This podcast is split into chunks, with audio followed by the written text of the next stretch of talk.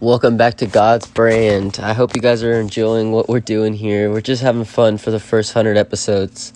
Uh, when we get to our goal, we're going to celebrate with maybe another live stream, a more um, interactive one. Uh, we can see if I'll see if I can get some buddies on too, and we'll see if we can have some fun with it and see maybe play some games or something. I don't know. But we're um, doing our Grown Man's Book Club. Um, I'm Puzzle Making Poe, and we're reading The Life and Narrative of Frederick Douglass. This is a speech he gave, so we've already gone through the narrative. So if you want to hear um, the actual book, you have to go back. Um, but I wouldn't recommend it because the sound quality is not the best uh, here yet. Um, production is not on um, the standards I would like it to, but we're here and we're pushing through.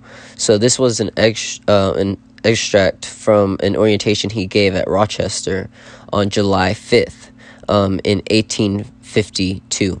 Um, I'm not going to lie, I pre read a little bit of this chapter because this was one of the chapters I was most excited for. I mean, one of the speeches I was most excited for when I was reading ahead in the beginning. Um, and if there's anything I feel like that's most powerful here would be like the first read I did where we went through his timeline. It was just one episode of just going through year by year all the achievements he did and some of the tragedies like a, a son he lost and things like that. So um, that was a really powerful one for me. Um, just hearing a lot of the task he overcame and you know just the fact that he didn't even know what year he was birthed at but he assumes it through some of the th- things that were around him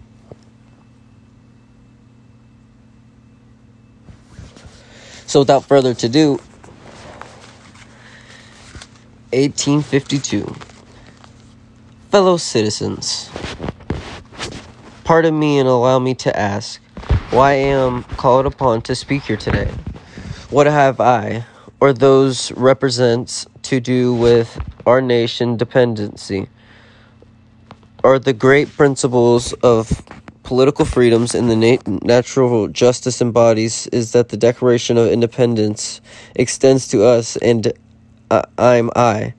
Therefore, calling upon to bring a humble offering to the national altar and to confess the benefits and the express devoted gratitude for the blessings resulting from your independency to us would to God both your sakes and ours that their affirmative answer could be truthfully returned to the, these questions.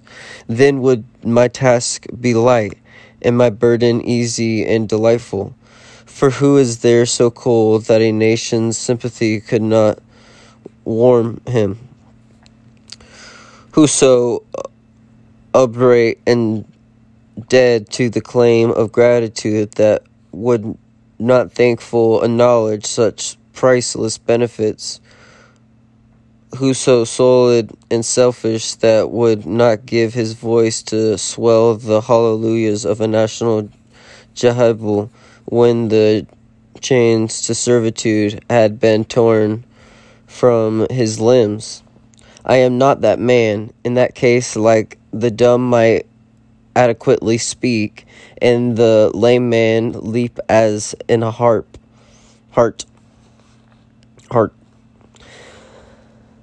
But such is not the state of this case. I say it is a sad sense of a disparity between us. I am not included with the pale of this glorious anniversary. Oh, by the way, I forgot to tell you the chat. the the name of this is what is what to the slave is the Fourth of July. Um. So that kind of gives you some pre-context to where this is going to be going. Uh, um, if you have any intuition, and if you do have intuition, then um, I want you to um, tell me what you think the Fourth of July means to you, and um, you can email me at po per, I mean um, po langdon twenty twenty one at gmail.com. Um, no capital P, um, and that would be cool because I'll um, I'll, I'll reboot you and see what it'd be cool. Anyways, um, so your high independency only reveals the immeasurable distance between us.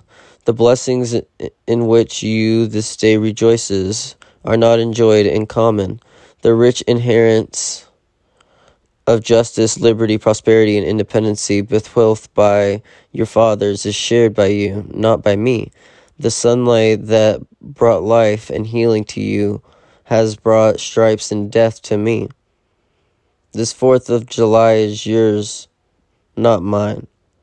You may rejoice.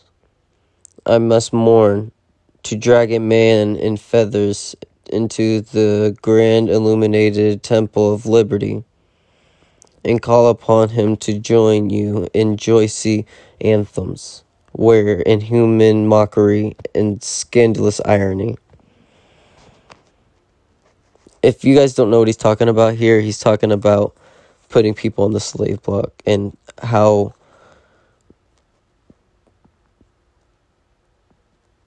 real this tragedy is. Okay. Do you mean senescence to mock me by answering me to speak today? If so, there is a parallel to your conduct. And let me warn you that it is dangerous to copy the example of a nation whose crimes, towering to the he, heaven, were thrown down to the brethren of the Almighty burying that nation in incoverable ruin. I can today take up the plaintive lament, lament of the plead and the woesome people. By the rivers of Babylon, there we sat down. Yeah, we wept. We remembered Zion we hung our harps upon the willows in the midst thereof, for they there they carried us away captive, required us a song, and who wasted us re- required of us mirth, saying, Sing us one of the songs of Zion. How can we sing the Lord's song in a strange land? If I forget thee, O Jerusalem, let my right hand forget her cunning. If I do not remember thee, let my tongue cleave to the roof of my mouth. Fellow citizens, above your national toneless joy, I hear the mournful wails of millions, whose chains, heavy and grievous yesterday, are today rendered more intolerable by the jubilant shouts that reach them. If I do not forget, I do not faithfully remember by bleeding children of sorrows this day. May my right hand forget her cunning, and may my tongue cleave to the roof of my mouth. To forget them, to pass lightly over the wrongs, and to chime in with the popular theme would be treason most scandalous and shocking, and would make me a reproachable before God and the world. My subject then, fellow citizens, is American slavery. I shall see this day in its popular characteristics from the slavery point of view, from the slave's point of view. Standing there, identified with the American bondman, making his wrong mind, I do not hesitate to declare with all my soul that the character and conduct of this nation, nation never looked blacker to me than on the 4th of July. Whether we turn to the decoration of the past or to the professions of the present, the conduct of the nation seems equally hideous and revolting. America is false to the past, false to the present, and solemnly blinds herself to be false in the future, standing with God and the crushed and bleeding slaves on his occasion. I will, in the name of humanity, with this outrage, in the name of liberty which it feathered, in the name of the Constitution and the Bible, with a disregard and trampled upon, dare to call and question and denounce with all emphases, emphasis. I can command everything that serves to perpetuate slavery, the great sin and shame of America. I will not invocate, I will not execute, I will not use the serious language. I cannot command yet. Not one word shall escape me that any man whose judgment is not binded by prejudice or prejudice or who is not at heart a slaveholder shall not confess to the right and just. But I fancy I hear some one of my audience say, it is just in this circumstance that you are, your brother abolitionists fail to make a favorable impression on the public mind. Would you agree more to denounce less? Would you persuade more to rebuke less? Your cause would be much more likely to succeed. But I submit where all is plain, there is nothing to be argued. What point in the anti slavery creed would you have me argue? On what branch on the subject do people of this country need light? I may undertake to prove that the slave is a man. The point is conceded already. Nobody doubts it. The slaveholders themselves acknowledge it in the enactment of laws for the government. They acknowledge it when they punish disobedience on the part of slavery. There are 72 crimes in the state of Virginia which, it committed by a black man, no matter how ignorant he be, subjected him to punishment of death.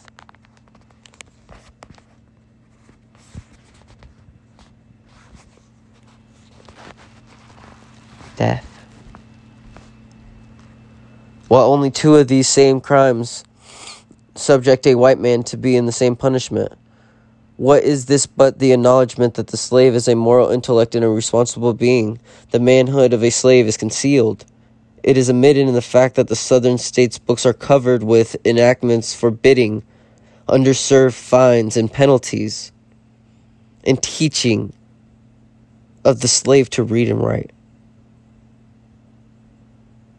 When you can point to any such laws in reference to the beast of the field, I may consent, consent to argue the manhood of the slave.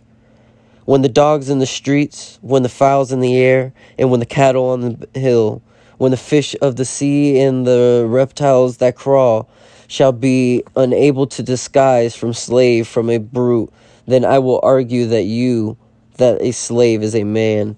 For the presence is enough to affirm the equal manhood of the Negro race.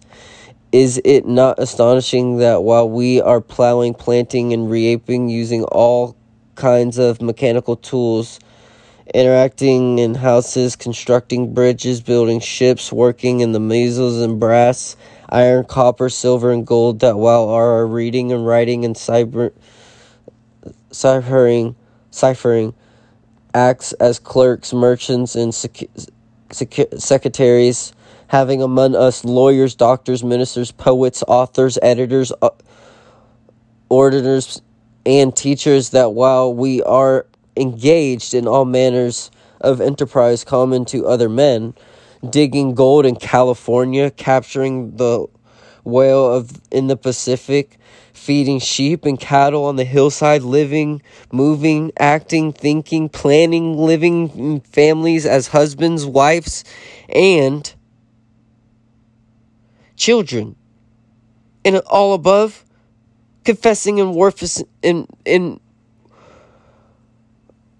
confessing and worshiping the Christian God and looking hopeful for life in in mortality beyond the grave. We call upon to prove that we are men.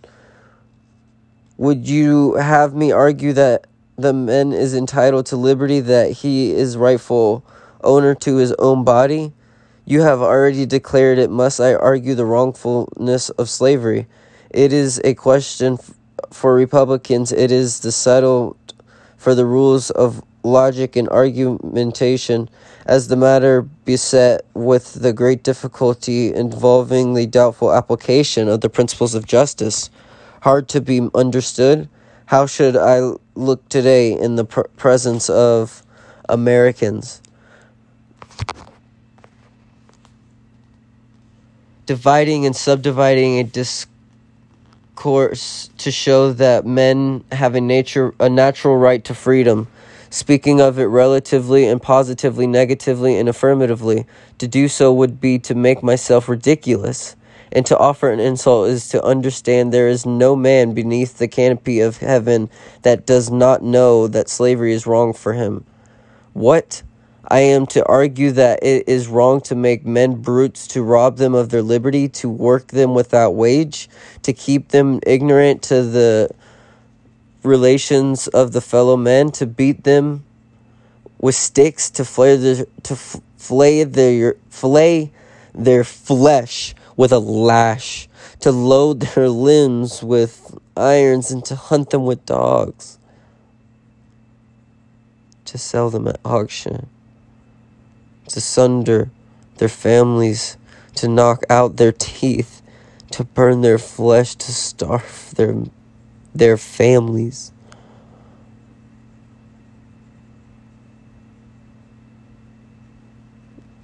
And to make them obedient in submission to their masters. Must I argue that a system thus marked with blood and stained with pollution is wrong? No, I will not. I will not un- employ for my time and the strength that such arguments would imply. What then remains to be argued? Is it that slavery is not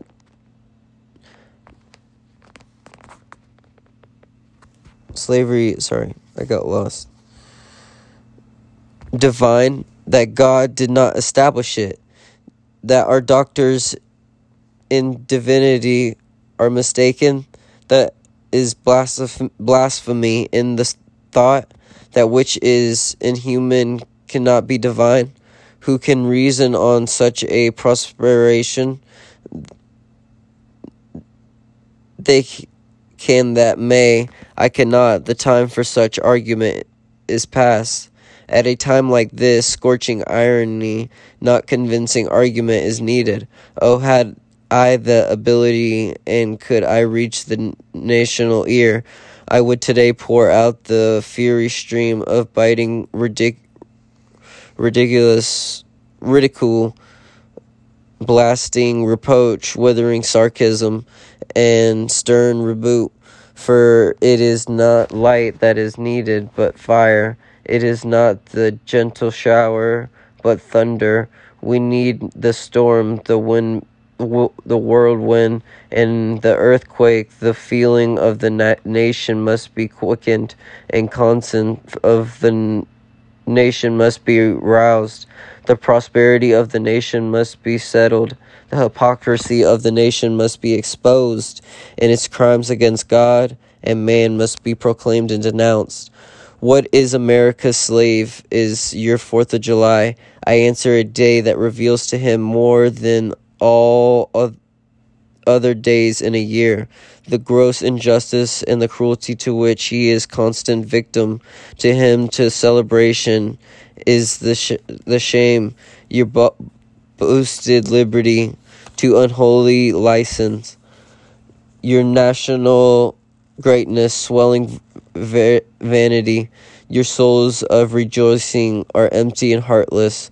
Your denunciation of triumphs, brass footed impudence, your shouts of liberty and equality, hollow mark, mockery, your prayers and hymns, your sermons and thankfulness, with all your religious parody and sol- solemnity, are to him mere bumpus, fraud, deception, impiety, and hypocrisy, a thin veil to cover up crimes which would disgrace a nation of savage is.